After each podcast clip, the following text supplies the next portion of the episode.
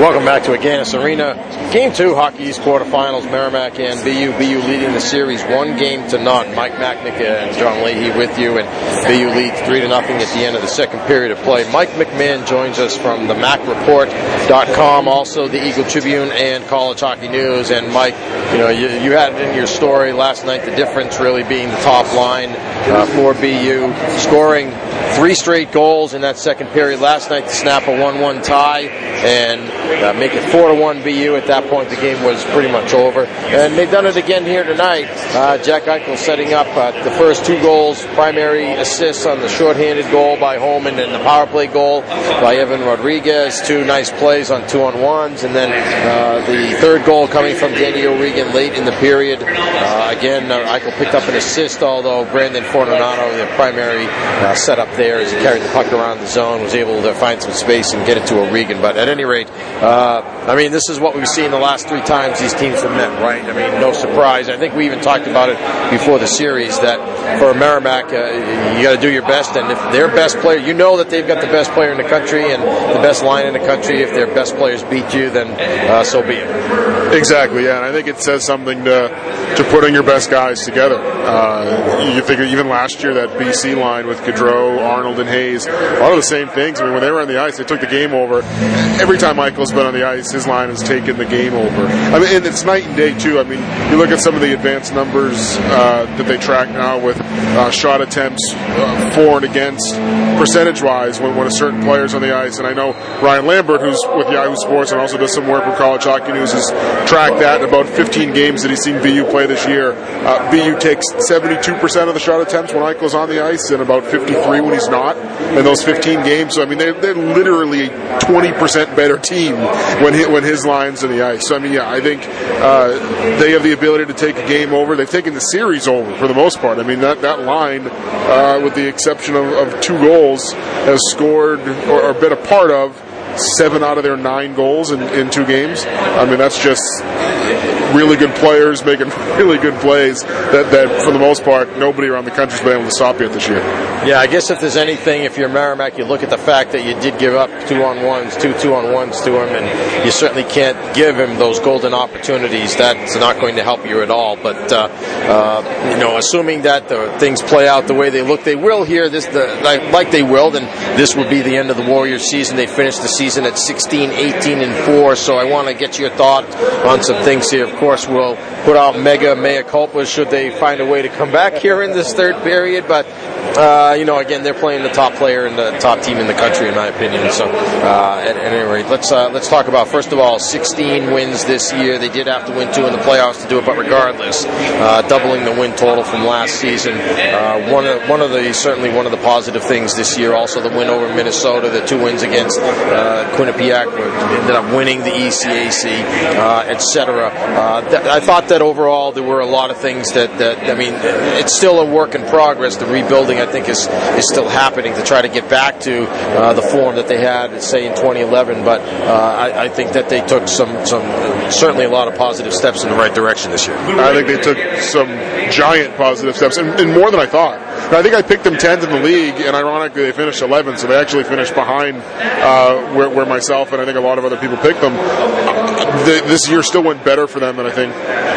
Oh, I don't think I know this year went better for them than I expected it to. Uh, you know, if you told me at the beginning of the year that they would have won sixteen games and, and won a playoff series on the road, uh, I probably would have told you you were nuts. Just just with the way last year ended, they only won eight games last year. They didn't turn over that much. I mean, they brought in a lot of new freshmen, but I mean, it's hard to, to change things completely over the course of one year if you're not bringing in a, a Jack Eichel who can do it all overnight for you. So yeah, I mean, I think they took some some giant steps forward this year, and, and when you look at it, uh, you know, they're basically a five hundred team for the most part. I mean, they're going to be two games below five hundred here at the end of the year, uh, but they're basically a five hundred team with most of their key contributors being freshmen and sophomores, with, with a few exceptions, obviously. Tiernan being one, Justin Mansfield, Dan Colomatis being two more on D. I mean, but you look at the, the scorers and, and who they have coming back, for the most part, they return almost all of them. Uh, so I, I think that's something to be excited about. And then at the same time, you know, I think you look ahead to recruiting and who they bring in, and if they can have another another class that comes in that does things similar to what this freshman class did, I think they're going to be in good shape next year and, and especially two years from now. What about the fact that they did falter down the stretch? I think it won ten and two or something along those lines in Hockey East play. I mean, how much of it do you write off because of the fact that they did have injuries and illness to deal with at the same time? You know, it can be said everybody's got that at that time of year. It just kind of seemed like maybe it was hitting them a little bit harder than, than some other teams, but regardless, uh, at any rate, you know, how much do you worry about that? Because I feel like uh, with the way that that ended, and of course the fact that they're going to go out here in two games, even though it's to a team that could win the national championship, uh, you know, things might have been, people might look at, at that to a certain extent a little bit differently if it were reversed, if they started slow and finished strong, for instance. Either way, you know, they still end up right around five hundred. Yeah, and I think that's what you look at more is the, the total record. I mean, to be quite honest with you, at some point, given the first half of the year, I, I thought they would go through a stretch of, of some struggles. I didn't think it was going to be thirteen games or however long it was, but I mean, just because they were so young, and when you have, I think when you have some success early, it can be good and it can create some more success, which I think was happening with them early on. Uh, but then I think also it becomes harder to uh, to try to drill into some younger guys what they need to do if they're having success, because they know, well, we're doing, we're, we're just fine the way we are. You know, you, you might be telling, from a coach's standpoint, you might be telling us we have to do this or this or this, but you know, we're doing okay the way we are. And I think maybe it takes a lesson like that to to really get that message to be sent, sent and hammered home. So uh, I, I I didn't expect them to go one ten and two or whatever it was, uh, but I, you know, I expected them to slow down in the second half. I would have been surprised if they were above five hundred in the second half of the year, just because the schedule was going to get a lot tougher too. Uh, but at, at the end of the day, whether they they struggled at the start and finished strong, or, or struggled at the at the end and, and,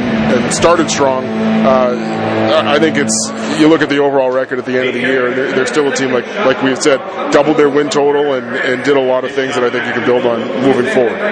How many guys coming in next year, and, and uh, of those guys, uh, who, who's going to contribute and, uh, and make an impact like it seemed like so many of the freshmen here did this year? Yeah, it seems like quite a few. I mean, I know there's there's a lot of talk. Ethan Spaxman, who's a defenseman they have, is probably going to get drafted this summer, or at least has potential to be. Uh, Seney, Brett Seney obviously has that as well, as maybe a late round pick if a team wants to stash him. Uh, Matt Fogett is the, the guy that I think is going to come in and have the biggest offensive impact. Uh, he's had numbers that, be, to be quite honest with you, have been better than Seney's in a, in a similar league in the same general region in Ontario. Uh, he finished, I actually ran this this week, I looked at this, these numbers, he finished second in the C C H L in scoring with eighty-two points in forty-something games. Pretty much a two-point per game player. He's a ninety-seven birthday. He's the only, he's the youngest, he's the only ninety-seven uh, out of like the top forty scorers in that league. So that's one of the things I think you really need to look at when you look at numbers, not only who's scoring, but how old are they? I mean, if you're a twenty-year-old scoring uh, in junior hockey, you're you're really supposed to. If you're a guy who's not even eighteen yet, uh, I think he just turned eighteen this week, who is scoring at that type of clip in junior hockey, you're a pretty good player. So they have high hopes for him. I know uh, Alfred Larson's younger brother, Ludwig, is, is really on a tear right now.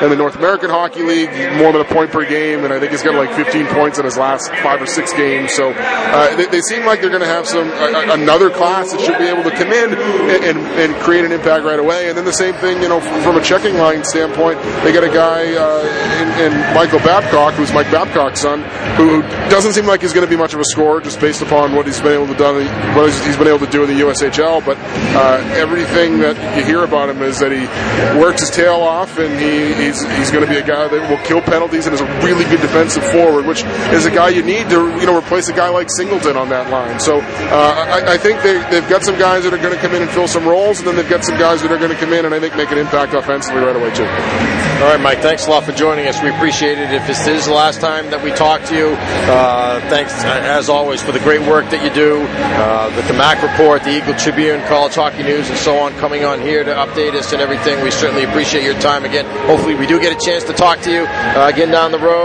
Uh, right now, down, Merrimack down three nothing at the end of two. It, it, it would be a long road back here in the third, but either way, thanks a lot. We certainly appreciate it. And if this is the last time, enjoy the offseason. We'll see you next year. Thanks, Mike. You too, and thanks for having me on all year. It was fun. All right, Mike McMahon's been with us, and the score after two is B U three, Merrimack nothing. Warriors need to come up with at least three in the third period to uh, come back and stay alive, and here to bring you all the action. Actually, we'll do that right after this. We're going to take a break, and uh, we'll be back right after this. This is Warrior Hockey.